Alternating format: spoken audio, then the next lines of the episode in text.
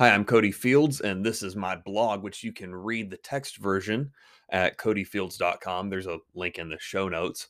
This one is entitled Our Discernment Black Hole and was published August 2nd, 2022. Introduction Every so often, Christians in the West are able to latch onto a celebrity of sorts who claims the name of Christ. Sometimes it's Chris Pratt, who kind of sounds the part for a while before the facade is eventually dropped. Other times, it's the likes of Tim Tebow, who, though his theology is far from a ribeye and closer to Gerber, at least has a completion percentage greater than 50%, which is more than can be said about his NFL career. And then there's the story of Riaan Swiegelaar, co founder of the South African Satanic Church, who resigned his post three months ago and has now gone public with the claim that he has met Jesus. And there was much rejoicing particularly by the likes of Charisma News, Christian Post, and the Christian Broadcasting Network. But by meeting Jesus, I don't mean that he heard a gospel proclamation and walked an aisle or said a sinner's prayer or was baptized. I mean, the guy claims he actually met Jesus face to face. For the previously named out- outlets, that's apparently enough, and no further inquiry is necessary. Don't you see? They'll say, we have a former high level Satanist on our side now, and this gives us so much credibility, not realizing how much the credibility of the faith is at stake with such claims. So let's examine Swiegelaar's claims and see how they stack up against Scripture and the core claims of Christianity. So you can check his claims and my accuracy in representing those claims. You can see his Facebook Live here, an interview he did shortly thereafter with the YouTuber here, and a second Facebook Live wherein he doubles down or triples down on previous statements here. Which Jesus did he meet? Was his reaction anything like those in the Bible? According to Swiegelaar, in his first Facebook video, he encountered Jesus when he did a Church of Satan ritual meant to in- increase his power and influence. In his YouTube interview, he adds that he was summoning demons in order to help in that effort. More on that ritual shortly, but the important part here is that he claims to have met Jesus Christ face to face when he did this ritual. Swiegelaar is inconsistent in how he describes his reaction to supposedly meeting the King of Kings. In his YouTube video, he says he was kind of scared because if that's really Jesus, then he's in trouble. But in the first Facebook video, he said he didn't care and that if it was really Jesus, then he'd have to prove it. Jesus responds by quote unquote filling him with love while telling him, I need you for the kingdom. Did Swiegelaar react how anyone in scripture did? By no means. To cut to the chase, when Isaiah meets the Lord in Isaiah 6, clarified as being Jesus in John 12, his response is lament over the fact that he's a sinful wretch in the presence of the holy triune God. When John sees the resurrected Jesus while on Patmos, he fell at his feet as though dead, but he laid his right hand on me, saying, Fear not, I am the first and the last and the living one. I died, and behold, I am alive forevermore and I have the keys of death and Hades. Revelation 1 17 and 18. The constant refrain of those who experience Christophanies and the appearance of angels through Scripture is fear not, because they encountered a holy entity while not being holy themselves.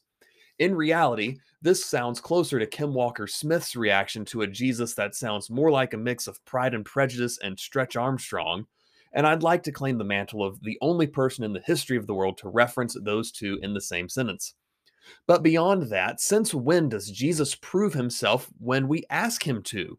Jesus explicitly denies the Pharisees a sign in Mark 8 because they had all that they needed, just like Swiegelaar has all he needs in Scripture as a testimony. In fact, it's foolish unbelievers who ask for a sign. 1 Corinthians 1 22 and to simply address this supposed Jesus' statement of his need of a former New Ager turned Satanist, the God who made the world and everything in it, being Lord of heaven and earth, does not live in temples made by man, nor is he served by human hands as though he needed anything, since he himself gives to all mankind life and breath and everything. Acts 17 24 and 25. So, to sum up, we have a Jesus who does not strike fear in the hearts of the unholy, responds to demands for a sign, and has a need for a man he created. We're already batting 0 for 3 here, but scripture, along with its commands to not engage in divination, only lists one instance of a pagan ritual being performed and God showing up instead, and it does not end well for Balaam, Numbers 31 8. According to scripture, this is already caved in, but let's plumb the depths of his other claims to see if maybe he just missed the mark on something important or if we're talking about a different Jesus altogether. What's his good news? A repeated phrase in Swiegelaar's videos is my truth or my experience, which should immediately raise our postmodern red flags. I don't care what you claim to be true or what you have claimed to have experienced if it doesn't comport with reality. But what does Swiegelaar claim to be his truth? I'll rattle off a few of Swiegelaar's quotes with scripture references that immediately refute what he claims. You can look them up on your own time. Jesus didn't come to earth to sacrifice himself. He also shared an article on his Facebook page denying the atonement and decrying a quote unquote violent God. 1 Peter 2:24. Telling someone you love them is more powerful than preaching. Romans 10:14. God doesn't care if you believe. John 3:16.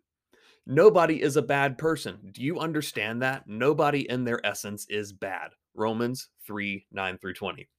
We are all equally God's children. Ephesians 2 3. We get new spirit bodies when we leave this earth plane. Isaiah 26 19. If that is the new age Jesus I'm in, I'm happy, while also denying the old age Jesus to be Christ. Galatians 1 8 and 9 say a prayer to your God or who, whatever your concept of that is. Jeremiah 10 10 and 11. No, that can't be. It doesn't fit into the Bible, said with an incredulous shrug. 2 Timothy 3 16 and 17. He also claims direct revelation from God and has information people, quote unquote, aren't ready for, which includes the love that he or they have for people, the entire book of Jude. But wait, there's more for less than 1999. Allow me to continue in my deceased equine abuse with another list of things he claims, but I'll skip the scripture references because these are even more obvious. He uses crystals for healing. He still practices being a medium. He is unrepentantly homosexual. He said that God told him there's nothing to forgive and that he doesn't regret his involvement with Satanism. He unironically said it was never my intent to instruct people on what they should believe, all while instructing people on what they should believe. His cosmology is as time began, we were all one thing, connected, and we, as God, as consciousness, as a collective, dot, dot, dot. His solution is we need to grow back into each other. He says he does not plan to find and attend a faithful church, saying, Why would anybody? That was the first 2,000 years of religion. He denies his need for instruction because he met Jesus. And after all these claims, he has the audacity to say, If you question my salvation, then I'm going to question the Holy Spirit in you. And if it doesn't stop there, and it doesn't stop there, but we have more pressing matters. Shame where shame is due. For all intents and purposes, we're a month out from this story breaking, and for all the hoopla about Swiegelaar's supposed conversion, there is exactly one post on Charisma News that actually questioned the narrative. And all it could muster was that Swiegelaar, quote, may not have had a legitimate born again experience, end quote. Shame on Charisma News, shame on CBN, and shame on Christian Post when all they had to do was 30 minutes of original research of primary material. We all gave CNN grief over their coverage of the mostly peaceful BLM riots, but this is bearing false witness, not of morons burning down cities, but of the one who holds those cities in the palm of his hand. Jesus told his disciples that the world will know that they are indeed his disciples by their fruit. Matthew 7 16. And that fruit was borne out after his commission to them to disciple the nations. Matthew 28 19. In so doing, they aided in reconciling the rift between Jew and Gentile and becoming stewards of the word and, and of prayer, and by being willing to be brutally executed for the name. Ephesians 2 14 and 15, Acts 6 4, Hebrews 11. In other words, the tree rooted in Christ produced fruit that smelled, tasted, and felt like the triune God. So, why is it so difficult in the Western Christian world to be truthful when the tree produces fruit with the taste of Eastern mysticism, the firmness of jelly, and the stench of the inner bowels of New York City's monkeypox infested sewer system? Could it be that our star of discernment has gone supernova, leaving nothing but a black hole that consumes everything in its path and doesn't even allow light to escape? In our escapist, rapturous Christian culture, are we so starved for good news that we're willing to invent it? God help us if so. But there is, in fact, good news for Charisma News, for CBN, for Christian Post, and for Riaan Swiegelaar. The good news is, is, is that they can have their sins, including all of the aforementioned, wiped clean by the by faith in the Christ who was born of a virgin, lived, died a gruesome death, was resurrected in glory, and now possesses all authority while seated at the right hand of God. He is putting his enemies under his feet, the last one being death. But between now and the final enemy, he will crush the enemies of faux conversions, false religions, and fake news.